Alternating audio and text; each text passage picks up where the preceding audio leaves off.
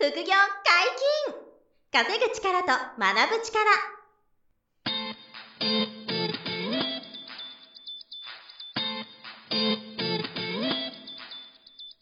この番組は稼げるようになりたいを叶える副業アカデミーの提供でお送りいたします。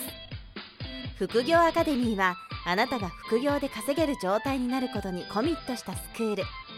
初級コースから上級コースまでさまざまなジャンルの副業ノウハウを学んでいただけます詳しくは副業アカデミーで検索くださいこんにちは、小林正宏です。山本博史です。よろしくお願いしよろます。しくお願いします。本日ゲストに来ていただきました、副業アカデミー、えー株式投資講座の山下圭先生です。よろしくお願いします。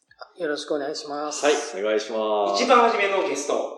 そう、ねあだから2この番組始まって年前に、はいこのポッドキャスト始まって、最初に、まずケイ君の話でしょっていうことはいで、来てもらって、はいまあ、2年前なんで多分ケイ君も覚えてないんですけど、そう。でもね、結構あの話が今でもはい、結構聞いてくれる人が多いんですよ、そうなんですよ実は。はい。やっぱその、この放送を、この番組を最近知った方も、うん。全部聞けるので、うんうんうん1話目から巻き戻してうん。聞いてる方が多くて。遡って聞いてくれる人がいて、そう。で、ケイ君に4回から話してもらったんですよね、はい株の話を。うんはいで、それを繰り返し聞いてるっていうね、はいリスナーさんもいてくれて、だから人気なんですよ。あれ、1回目だったんですね。そう、もうね、一番ゲスト一番最初は最初のゲストでケイ君来てもらったんですよ。そそうなんですよ。はい。だから今回も、はいまあ2年ぶりなんですけど、その、もちろんメインは株式の話なんで、まあいろいろ聞いていきたいなと思ってて、はい。はい。まあただケイ君の場合、あ、僕ごめんなさい、山下圭先生をケイ君って呼んでもうケイ君でいきますけど、癖なんで。僕も書籍読むと、ケイ君って書いてるんですあ、そうそう。ケイ君がそう、ケイ君って言っちゃってるんだけど、あの、もう、えっと、なんですか、株式投資はもうすごいんですよ。もうすごいんで、その話は後でいっぱい聞きたいんですけど、まあ考え方とか思考がすまたすごく、まあ深いというか勉強になること多いんですよね。はい。だからその辺も、あの何回かにわたって皆さんにちょっとお届けできたらと思うんですよね。はい。で、今回は、一応テーマとしては、まあコロナショックが、あの、2020年ぐらいから始まってしまって、はいで、それに伴って日本株とか、うんまあ、あと米国株もどうだったかなっていう前提的な、まあ、ケイ君の考えとか、うんあとケイ君自身のトレードがどうだったとかっていうのをちょっと聞きたいなっていうのを今回そうですね。聞きたいなと。このコロナショックで変わってしまった、なんか、そう、テクニックとかあるかもしれない。かどうかっていうね。その辺とはケイ君どうですか？うーんと、まあ、コロナショック、えーっと、2019年の12月ぐらいからと、まあ、ショックが始まったのはその後なんですけど、はい。コロナ始まって、で、2月、3月落ちて、日経平均すごく下がったと思うんですけど、その緊急事態宣言が一発目出た時ぐらいですよね。うん。それが、えっと、そう。4月 ?2020 年3月、4月でしたっけ、はい。そう。そそこから、まあこれちょっと、まあ株をや、えっと、やってる人も、これからやる人も、この時系列結構大事にしてほしいんですよ。例えば、その、緊急事態宣言って、はい。うん。まあなんかあの、タイトルだけ見てるうん。と、すごい悪そう。なんかなんとなく市場にはい悪。まあまあそうそうそう。悪そう。気持ちの問題なんで、これは。うん。で、あ、気持ちの問題って言ったらあれですけど、はいまずそれをじゃあ踏まえた上で、はい。例えば日本の平均の、まあ僕は日経平均とかトピックスよく見るんですけど、はい。あのー日経平均って言った方がみんなわかりやすいんで、はい。まあ日経平均を例えば見たときに、はい16,500円まで下がったんですよ。はい。2万4000から、コロナで。か。そうでしたね。実はそれ、すごいことですよ。1万6500円でしたね。そうそう。まあまあ、ピークトゥピークというかね。はいまあだから、2万4000からまあ8000円ぐらい下がったと。はい。で、えー、問題は、じゃあその緊急事態宣言が出たのって、はいさっき言ったように4月な、まあうん3月下旬に話が出て、はいまはいあその辺からなんですよね。はいうんじゃあ日経平均見てみると、はいそのに1万6500円付近で緊急事態宣言が出て、なるほど。そこから、まあ、えっと、素人の言い方で言うと、はいもう下がらずに3万まで来たんですはいはいはいはいはい。でも、緊急事態宣言が出たから上がってるということですそうそうそうそううんはいよ。だこれが、えっと、僕は、まあ、時々ね、この、あの、講義で言うんですけど、やっぱりその、事実と向き合う能力ってすごく株式投資で大切でその悪そうな名前とか、はい。悪そうなタイトルに対しては、い事実は株価は1万6500円から3万まで来たんですよね。で、これは何が緊急なのとか確、なな緊急事態なのっていう、まあ、え社会はね、それは、あの、コロナ対策で緊急事態を、なのはもうわかるんですけど、はい。株式市場は一体じゃあ何が起きているの、うん。うんこれをちゃんと考えなきゃいけないんですよね。なるほど。でそう。だから、まあ悪いことは悪い。悪いから下がる。はいいいから上がるっていう理論が、まあいかに通用しないかっていうのを、うん確かに。そう。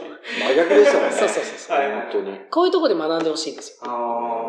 学べるタイミングってもう過去見ればいっぱいあるんで、うん確かにね。まあ本当、あの、どこまで下がるんだろうって、みんなが言ってるところから上がり始めてますよね。どこまで下がるんだろうで、緊急事態宣言が出て、もうダメだ。ダメだダメだってなったら、ら、爆上がりしていくっていうね。そううん確かにね。そっからそうですね。ほぼ止まらずに2万まで回復して、はい。で、大統領選挙があって、はいそれが終わったら、そのまま3万まで、そうですねガツガツと上がってきましたね。うん。でもこれは事実なんで。まあ、じゃあ世の中、まあ現時点でもそうですけど、落ち着いてるかというと全く落ち着いてないじゃないですか。はいはいね、今ワクチンどうのこうのっていう状態ですけど、うん。やっぱ市場とは全然関係ない、株式市場とは関係ない、うんまあ世の中というか、これは比例してないんですよね。はいはいはい。ここは結構大切なことですね。うんまあ、もともとでもそういうものだっていうことは、結構ずっと言ってますよね。実態と株価は全く関係ない。関係ないっていうね、話は、確かにめちゃくちゃ謙虚に出ましたよね、顕著にね。今回のはい。この1年でね。なんかコロナショックって言われてますけど、はい。これはあの日経平均が、えー、16%下がって、はい。2万4000から16%下がって、はい。まあ5日間ぐらい株価、同じ水準で株価水準で止まってうん、で、また16%落ちたはい。んですよ。で、これは僕からしたら、まあいつものことというか、うんまあもちろんその32%連続で落ちることって、はいはいうーんと、うん多分リーマンショックの時ぐらいかなうん。多分そんなに連続で落ちることはまずなかったんですよ。はい。うんで、2015年にもそういうふうに、あの、結果32%以上下がったことあるんですけど、はい日経平均ははい。2万900円から1万5000円とかはい。まで下がったことは あるんですけど、この短期間、こんなに短くはなかったんですよ。で、16%下がって、えー、2万円まで回復して、また16%下がってっていうのが、まあ20%近くさ、あの時は下がったんですけど、まあそういうことも、まあよくあるんですよ。はい。で、当時はなんかギリシャだったんですあーギリシャのショック。よ。ギリシャのデフォルトとか、はいはいはい。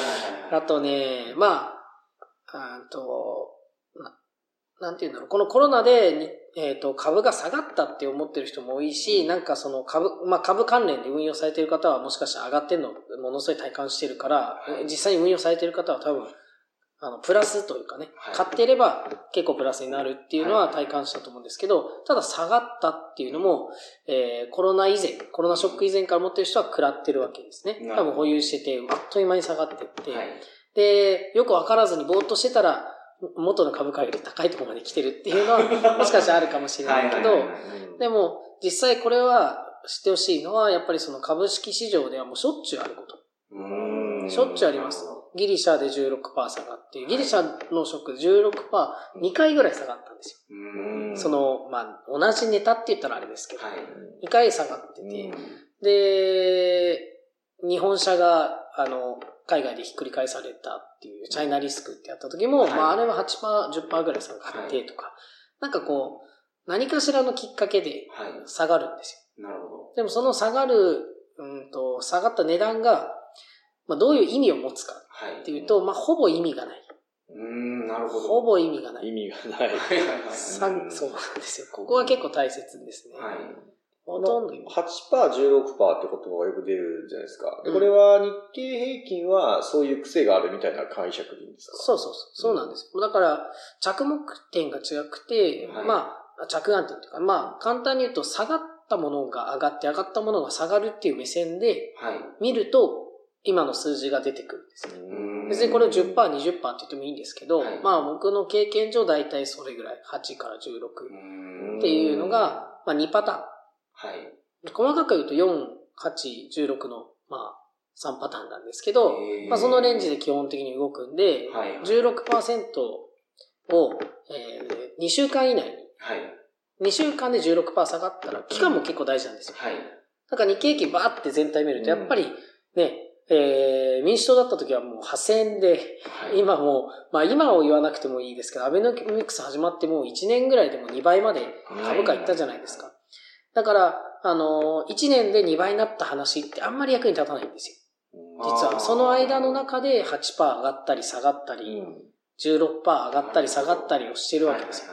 だから大切なのはそっちなんですね。はい。そこを見極めることがものすごい重要なんで、まああの、コロナショックっていうなんか名前をつけるのは、やっぱなんて言うんだろう。まあ、あの、そういう仕事の人がいるんだなって。なるほどね。そうそういう名前をつける仕事をしてる人がいると。なるほど。はいはいはいだからうちのあの株の生徒さんは結構のこの8%とか16%は、あの、まあ、染みついてるというか浸透していて、はい。常にその目線で、あの、日経平均をまずこう見てはい。いるっていうのが、うんまあ、まあ、デデフォルトというかせ大前大前提はい。なんですよね。うんいや、でもそっか、その、結構短期スパンの動き、1年で2倍っていうよりは、その、そのプロセスで8%、16%の動きをしていることの方を、ちゃんと、あの、着着目してる、注目してるっていうことなんですよね。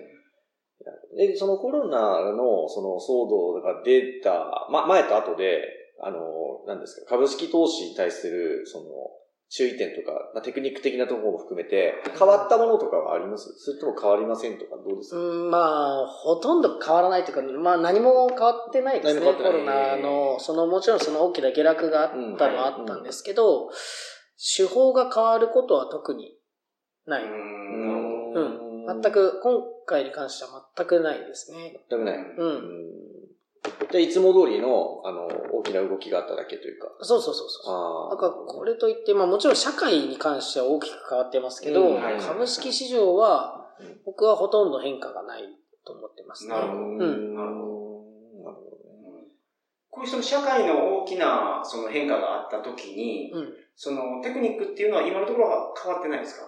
過去に。うーんと、変わってはいるんですよ。はいはい。で、その変わってはいるんだけど、こういう、えーっとね、コロナっていうのは、な、何になるんだろう、これは。災害ですかね。そうですね。自然災害、薬災ですよね。の部類じゃないですか。はいこれはね、あんまり変わらないんですはいはい。よ。で、うん僕が、まあ、この15年ぐらい株やってて、はいあのー、体感したのは、もうこれは政治、政策ですね。はい。これでしか変わらないんですよ。市場の流れはなるほど。もうこれはね、まあ大きくも変わらないんですけど、はいまあ、あのーアベノミクスが始まるっていうところと、始まる前の運用方法ではもう、まあ大きくは変わんないけど少し違いますね。へーこれ結構大切ですね。はい。ここですね。まあ日銀の政策とか。はいはいはい。うん。だからコロコロ変わらないんですよ。うん例えば、アベノミクスはコロナ前からずっと継続してて、はい。で、総理が変わっても、まあ、基本的に日銀がやってる金融政策なんで、はいそこが変わらないなら何も変わらないんで、うんまあこう、同じようなことが起き続けるんですはい。よ。なんかコロナで、まあ瞬間的に、こう、悪いニュースが出て、株価がズドーンって落ちても、あの、その後の動きはまあシンプル。はい。なるなるほど。はほど。あ、政策、まあ、政治政策では、あの、変わることがあっても、うんその災害とかだと、薬剤だと、あの、一過性のものみたいなことで。そうですね。まあコロナ長い、こういうことはなったことないんでね。うん、確かに確かに。うん、わかんないんですけど、僕はちょっと SARS の時はね、あうんの高校生だったんで、うん。もうあの全然市場が、株式市場がわからないんですけど、うん、まだ見てない頃ですか？あまあそうです頃ね。こう、ですよ2とか高1ぐらいだったような気がする。何の時ですか？SARS ってあったじゃあ、ない SARS、うんはいはいはい。ありましたね。うん。まああの時より、まあ明らかに、あの時は緊急事態になってたかわかんないですけど、うん記憶、あの修学旅行がなくなった記憶はあるんですけど、はいうん。僕もあれオーストラリア行こうとしてたんですけど、うん香港経由便だったんで、はあはあはキャンセルしキャンセルするたんですよ。ね直行便に変えたの。あ。へまあ、その時のし株価の動きはちょっとわからないんですけど、ううんあんまりないかなって思いますね。だからリーマンショックもすごく下がったんですけど、うん、あれも一時的な下げかなって思いますね。うんまあ一時的でしたね、すごく。うん。うんコロナ長いですよね、思いのほか。長い。そうですね。う んまあ社会にはね、株式市場はずっと上がってるからあんま関係ないですけどね。はいはい倍になっちゃったから。ああ、そうですよね。2倍になりましたから。はいうん。その間のトレードってどうだったんですか、ケイ君自身は。あの、コロナショック以降は。コロナショック以降のトレードはほとんど変わらないですね。やっぱ変わ変わらないです。前もおっしゃってた通り、その、売りがメインで、その、前おっしゃってたのが、上がるときはゆっくり上がって、降りるときはガーンと、早く落ちるので、売りの方が、うんその、利益がしっかり残るとおっしゃってましたけど。うんうんまあしっかり残るというか早い。はいはいはい。で、えっ、と、一応僕の中ではあんまりその長期投資っていうのはやらないんですよ。いわいわゆる長期。はい例えば、2年持ってみる。はいはいはいはい。うんないですよね。でこれはうんうんと、すごい、まあ僕の理論なんですけど、僕がやってる銘柄ではまずそういうことはやらない。はい。うんここがすごく大切で、えー、まあ本とかにも書いているんですけど、その時価総額の小さい会社だうんはやらないんですよ、僕。はいはいはい。で、で、時価総額で線を引いてるんではなくて、安定企業で線を引いてるんですよ。はいうんうんだから例えば NTT とか、まあちょっとコロナの影響あるんで、えー JR 東日本。はい。まあ、こういうことがなければ、ものすごく安定してる企業って、はいあの、いっぱいあるとありますね。でそういうのがまず運用対象。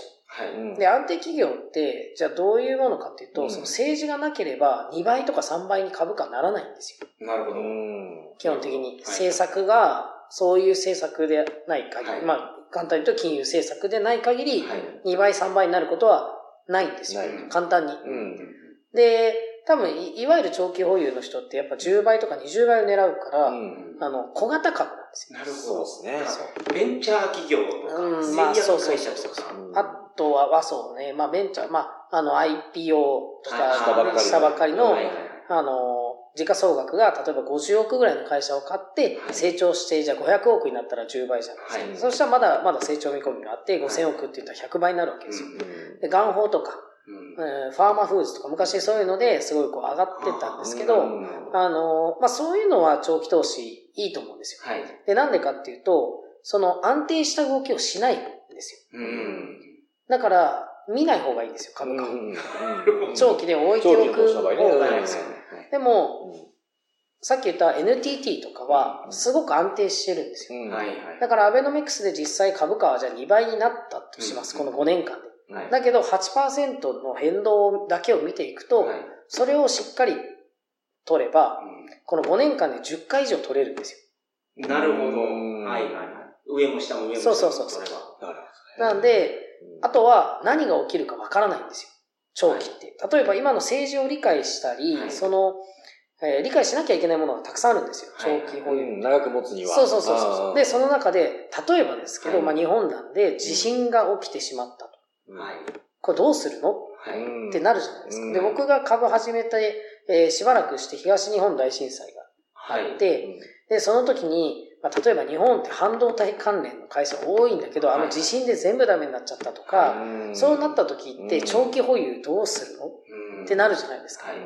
で、こういったものにもうものすごい響くから、はい。僕はまあいろいろ考えて今の運用スタイルにはなってるんですけど、やっぱり2週間とか1ヶ月、まあ長く持って、えー、まあ3ヶ月ぐらいはい。が、うん、ちょうどいいです。やっぱこう考え方も常にこう変えていかなきゃいけないんで、まあ、その場、その場で、えー考察して運用を決めて、うん、まあ早いようで、うん、長いスパンなんですよ。はい2週間って。保有してみたら、ね、大体みんなわかるんですけど言うほど忙しくない。で、程よいんですよ。で、年単位だと忘れちゃうから。そうだから、例えば長く持つって言って、えっ、と、まあ、すごく大切なコロナの前にじゃあ2万4千で、例えばアベノミクスだから日本の株を買うって言って買った人が、あの、ドーンって落ちて1万6500円になっちゃった時に、はい。長期保有なんで、うん。まだ持つつもりなんですよね。うんで、これ、握りしめられる人どれぐらいいるんですか？持ってられんのって話ですよね。確かにもう、あの、毎日毎日もう、ことあるごとにスマホ見見て、心の中のざわつきがもう。そう。で、ニュース見たら緊急事態宣言とか言うわけですよ。ね、もう手仕舞いしたくなっちゃうんですよね。うん、毎日毎日、なんかこ、過去最高の感染者数とか、はい、あの、まあ、なんかうまいこと言うじゃないですか、メディアが。なんか、月曜で過去最高とか。なんか、なんですね。大変なんやぞっていうのを表現するためにそうそうそうそう。でもそれが、まあ、その、なんて言うんだろう、その自粛とか、はい、あの、まあ、あの、外でね、の、そのマスクとか、はい、そういう健康管理とかを促すためのやり方なんだけど、はい、株を持ってる人からしたら、勘弁してくれと。今、今いじめないでくれって。今言わないでくれ。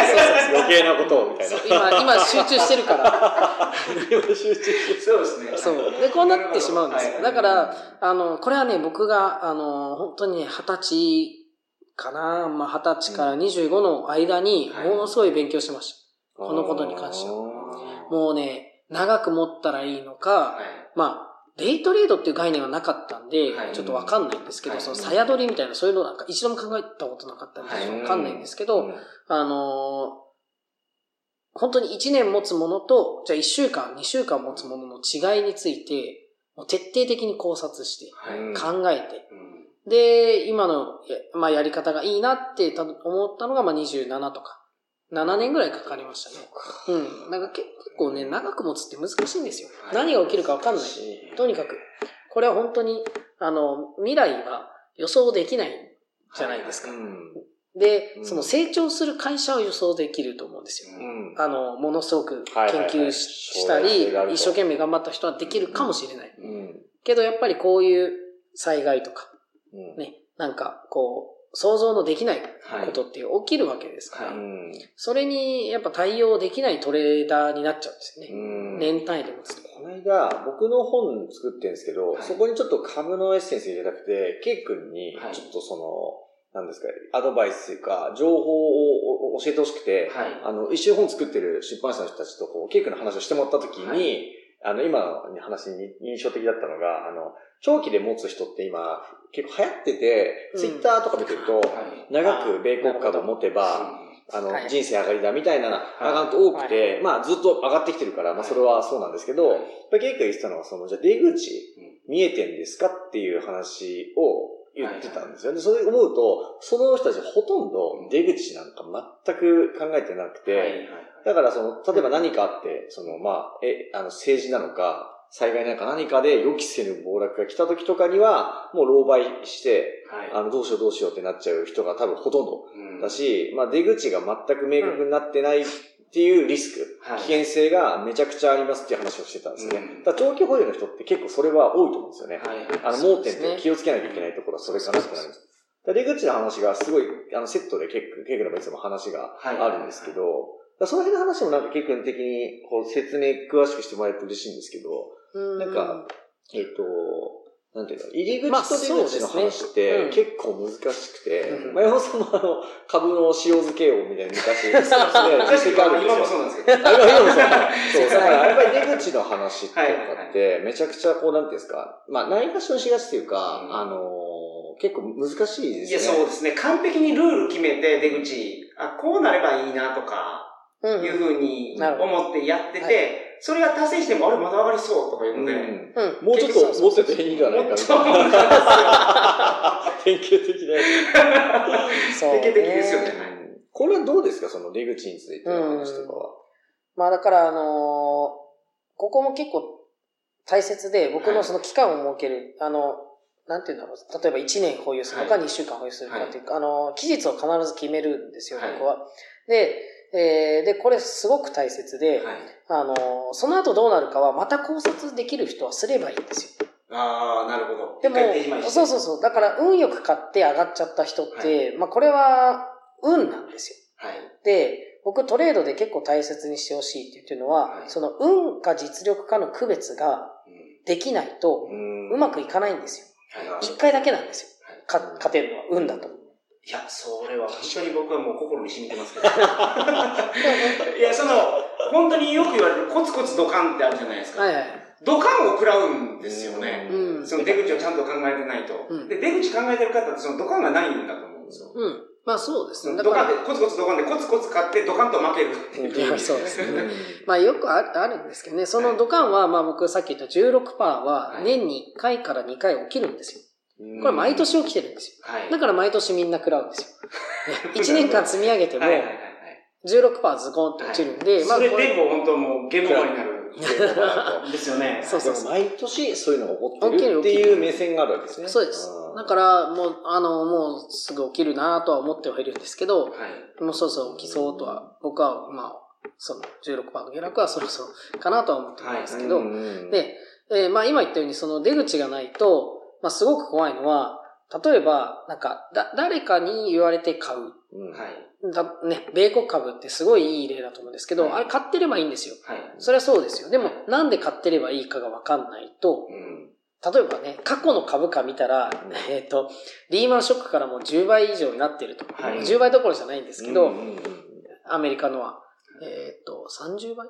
まあ、ニューヨークダウで、まあ、じまあ、例えば10倍以上になってる。じゃあこれからも10倍になる。はい。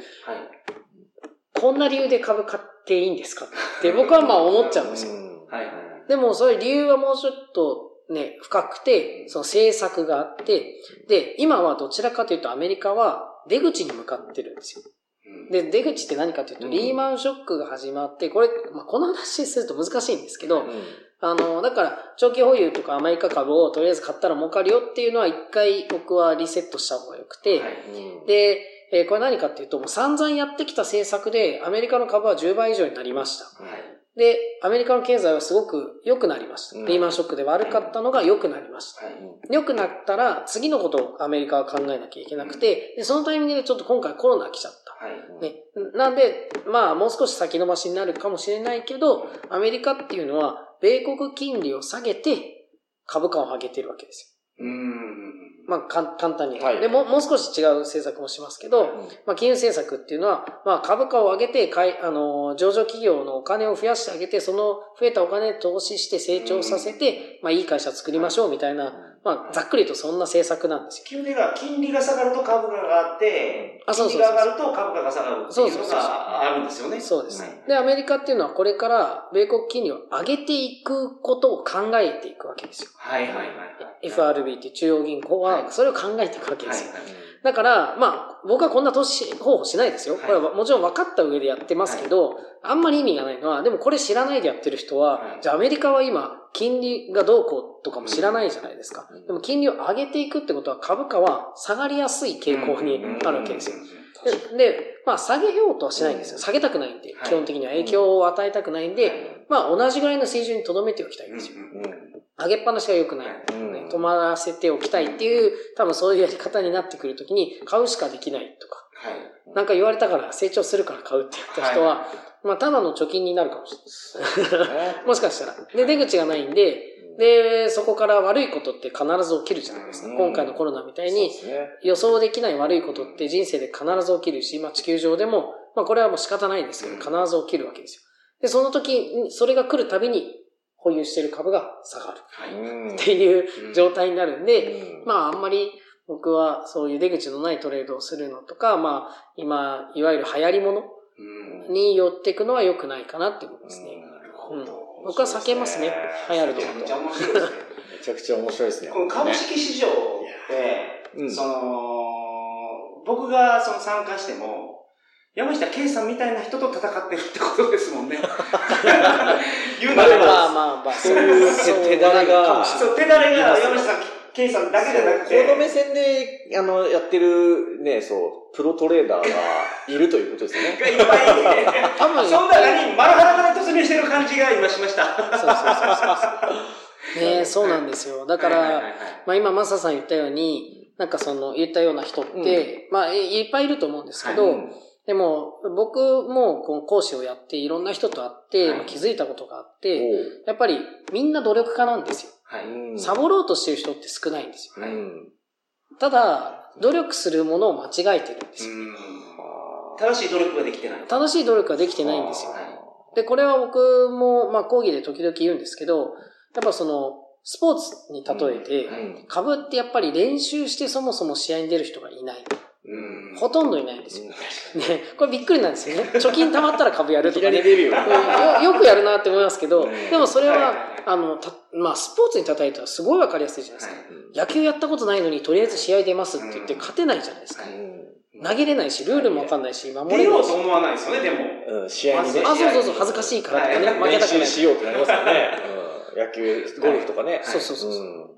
で、それを株は、なんか貯金が溜まったからやるんですよ。確かに。これはね、本当に、なんて言うんだろう。まあ、冷静に考えてほしいだけなんですよ、僕は。これはね、それ、増やしたいっていう思いは、あの、なんて言うんだろう、自分の将来安定させたいとか、自己資金を増やして、まあ、よりね、あの、幸せな生活を送り、送っていきたい。まあ、家族のためにも自分のためにもっていう考えはそこまでは合ってるんですよ。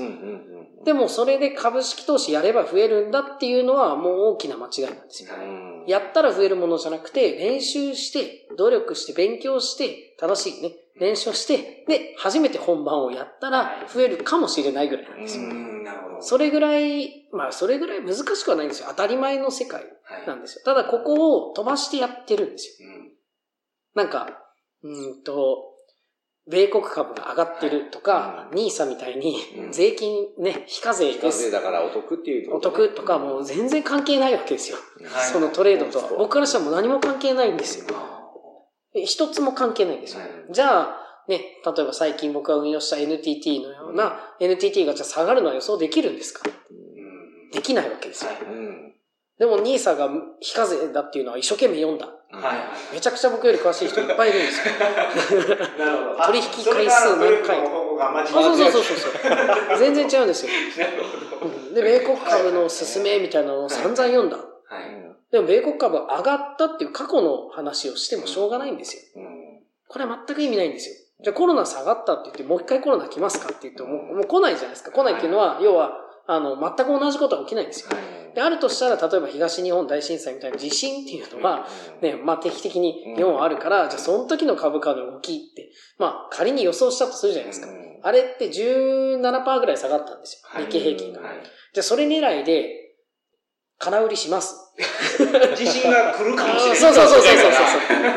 追加で売ってくる。そうそうそう。これやらないでしょっていう。そうそうそう。確かに。でもこれこういう当たり前のことを、なんかやっぱり誤解してる。誤解して株をやってるんで。陥りがちだな。そう。だから、あの、僕は心意気とか、努力する才能とか、ね、あとはそういうなんか気持ちっていうのは、あの、みんなあるんだなっていうのは分かってるんですけど、もう本当にあってね、あの、まあ、サボろうっていう人の方が少ない。実際に。やっぱりしっかり貯金して、これから増やしていこうっていう気持ちの人に、サボって増やそうっていう人は少ないんですけど、正しい努力をしてない。で、これはもう本当になんか周り見て思いますね。で、まあ理由もあるとは思いますけどね。これもしかしたらカットになるかもしれないけど、うん、あの、理由ね。理由は、まあ簡単に言うと進めてくる人が素人なんですよ。うん、なるほど。もうめちゃくちゃ簡単なんですけど、はい、じゃあ NISA 作ったの誰ですか、うん、国だとします、ね、じゃあ国はトレーダーですか？僕は NISA 講座反対ですよ。それはもうね、非課税してくれるのはありがたいけど、でも、あのルールがね、例えば年に1回しか取引できないと。はい、100万円っていう枠で。1回の取引で100万円を税金かかるまで稼げる人はもうプロですよ。っていうもう当たり前の、100万で税金かかるまで稼ぐって言ったら、例えば30万とか40万稼がなきゃいけないんですよ。100万円で。一度のトレード。これできないですよ。そんなもんできるんだったら1000万で400万にして税金払った方がいいんですよ。確かに。ね、確かに。そうそうそう。だから、実はこんな簡単なことなんですよ。作ってる側が知らないですもんね、今の世界をね。世界考え、思考がないですよね。そう。確かに。それはそうだよ、ね、だから、まあ、いろんなものに出口がないのは事実なんですよ。もちろん僕のトレードだけが出口あるとは言わないけど、いろんな失敗してるもの、うん、政治とかっていうのは出口関係なし考えずにやってる。まあ、一番多分、ね、そうそう、日本、日本人だったら一番わかるのは、うん、多分年金じゃないですか。うん、年金、そうですね。年金出口考えずに作っちゃったから、今みんな困ってる。辞めるに辞めれないし。本当だね。ねでもまあわかりやすいものっていっぱいあるんですよ。出口考えずにやる。で、これは株のまあ小さいことにね、やっぱり小さい世界ね、自分の、僕は政治あんま興味ないから、まあでもそういうのを落とし込んでいかないと、自分のトレードも、やっぱ出口っていうのをちゃんとしないと、ある株を買ったらいつ売るかを明確に決めて、その後どうなったかは分からなくていいんですよ。でもそれが予想通りにできるということは繰り返せばいい。だけの話なんですよね。でもこれを、まあちゃんと正しい努力をして勉強をして、必要なね、訓練をして本番をやるっていう、まあ当たり前の手順を一度積む必要がありますね。なるほど。めっちゃ面白いですね。株以外も出口がないまま始まってるっていうのは、その通りだなと思いましたね、今。だってあの、ちょっとあんまりちょっと、僕はちょっと専門外なんで、マサさんとか多分詳しいかもしれないですけど、あの、駿河ってまさにそうじゃないですか。駿河銀行のショック。駿河銀行。はいはいはい。シェアハウス。うん。あの、かぼちゃのね。あれもだから出口考えずに、とりあえずいっぱいお金貸して、いろいろやるだけやらせて、あれまずいですね。あれはもう全く、出口全く知らないで、あの、買っちゃったみんなが、みんな死んじゃったっていう感じで。でもあれは。あれでも進められそう、そうそう、そう、そう。それはもう一緒にやってたし、そう。なんかこれがすごい、僕はまあ、株式投資って、例えば、まあ、まあ、あれはくどいですけど、うん、株式投資って持ってるお金がなくなるだけで済むんですけど、はい、まあ、不動産の場合借金してるも、借金だけが残ってなくなるから、もう地獄ですよね。でもまあまあまあ、あの、大内小内ね、あると思うんですけど、でも、あの、周りを見渡せばわかるかなって思います。やっぱりその、小さなことでも、出口をちゃんと考えた、まあ準備というかね、あの行動っていうのは、えー、うまくいきやすい。でも考えないでやると、まあ、失敗しやすい。っていう。そうそうそうそう。だから株も始めたいとか、っていう気持ちは大切だし、えー、勉強したいっていう気持ちも大切ですよね。時間を作る、勉強する時間。でもその楽しい勉強が、日経新聞、あ、まあこれ、名前言っちゃいけないけど、まあなんか、なんか、えっ、ー、と、新聞を読むとか、えー、あとはニュースを見るとか、これはもうほとんど役に立たない。役に立たない。全くって言っていいほど役に立たない。でも、これは分かりやすいんですよ。その彼らが、まあ、情報を伝えるのが仕事で、情報を、うんと、考察し、株価に対して、僕らは基本的に株価のことしか考える必要がないわけです。本来上がるか下がるかしか、あの、関係がないんですよね。簡単に言うと。だから、あの、そのニュースを書いてる人はトレーダーじゃないんで、上がると思う、下がると思うは当たらないって思った方がいいんですよ。はい、いや、本当にそう思います。その通りこれちょっと難しい。ニュース見ても YouTube 見ても、真逆の意見言ってる人がいます。ほんで、あの当たった時は、いや、僕が言ってた通りって。そうそうそうそう。皆さんおっしゃいますかまあだから、あの、そうなんですよね。だから大事なのは、なんていうのは、例えば僕がこういう場で、自分のトレード、例えば未来の話をしますと、今から。で、っていうことをやらないんですよ。で、過去にこんな感じで勝率何パーで勝ちましたとか、これやらないんですよ。だって僕がいくら買っていくら稼いだかは、誰にも関係ないんですよ。実は。で、関係あることって何かっていうと、まあ、マサさんにはこれずっと言ってるんで、あの、だからそういう話も聞いてこないんですよ。この、こういう近い関係だけど、今何の株を取引してるんですかっていうのを、まあ週1ぐらいで聞けば、多分おこぼれあると思うんですよ。ね、実際ね、もし聞けばだけど、でも一度もないんですよ。で、これすごく大切で、で、僕は、じゃあマサさんに何を伝えたかっていうと、この運用能力、今の僕の現状の運用方法を手に入れるための勉強方法は教えたんですよ。あとそれやるだけなんで。そうすると同じ考えになって、同じ運用方法になるんで、別に僕の答えなんて必要ないんですよ。山下さんが、その釣りしてるところにちょこちょこ見に行って、あもう、ちょっとタイ一匹もらえますかあ、そうそうそうそうそう。できるけど、教えたのはその釣り方を教えたの。ちょっと差を貸してくださいみたいな。なんか、それがちょっとってさ。でも山下さん釣り方を学ぶっていう、そうですね。正しい方向性の努力でですよね。でもそれでやっぱりもう5、6倍とかですからね、僕も。あの、たかだか数年で。だから、あの、それを、まあでも、すぐできないんで、やっぱコツコツやる必要がありますし、うん、そのぜひですね、山下圭さんの無料セミナーを聞いてほしい。聞いていただきたいですね。あの、結構、その、もうお金をもらってもいいぐらいの話をされてますから。そうそう。そうそう。はい、あれをもう無料で見れますからね。あれを見るだけでもすごく勉強になると思います。その魚の釣り方の処方の方を結構教えてらっしゃいますから。うんまあ、あの、今日の話聞いてもらえば、なんか、なんですか、ケイ君のこの本質を捉える力みたいな、はい、多分皆さん感じてもらえると思うんですけど、はい、なんで、ケイ君のその、初めての方向けの株式セミナーとかやってるんで、毎月、はい、それはぜひご覧いただきたいなと思いますし、はい。あの、対面もたまにコロナ次第ですやっていくので、はい、そこも遊び来てほしいなっていうところで、はい。まあ、1回目はちょっとこんなところで一旦、そうですね。しておきますか。はい。はい。副業解禁稼ぐ力と学ぶ力、そろそろお別れのお時間です。お相手は、小林正宏と、山下圭と山本博史でした。さよなら。さよなら。さよなら。この番組では皆様からのご質問を大募集しております。副業に関する疑問、質問など、副業アカデミーウェブサイト、ポッドキャストページ内のメールフォームよりお送りくださいませ。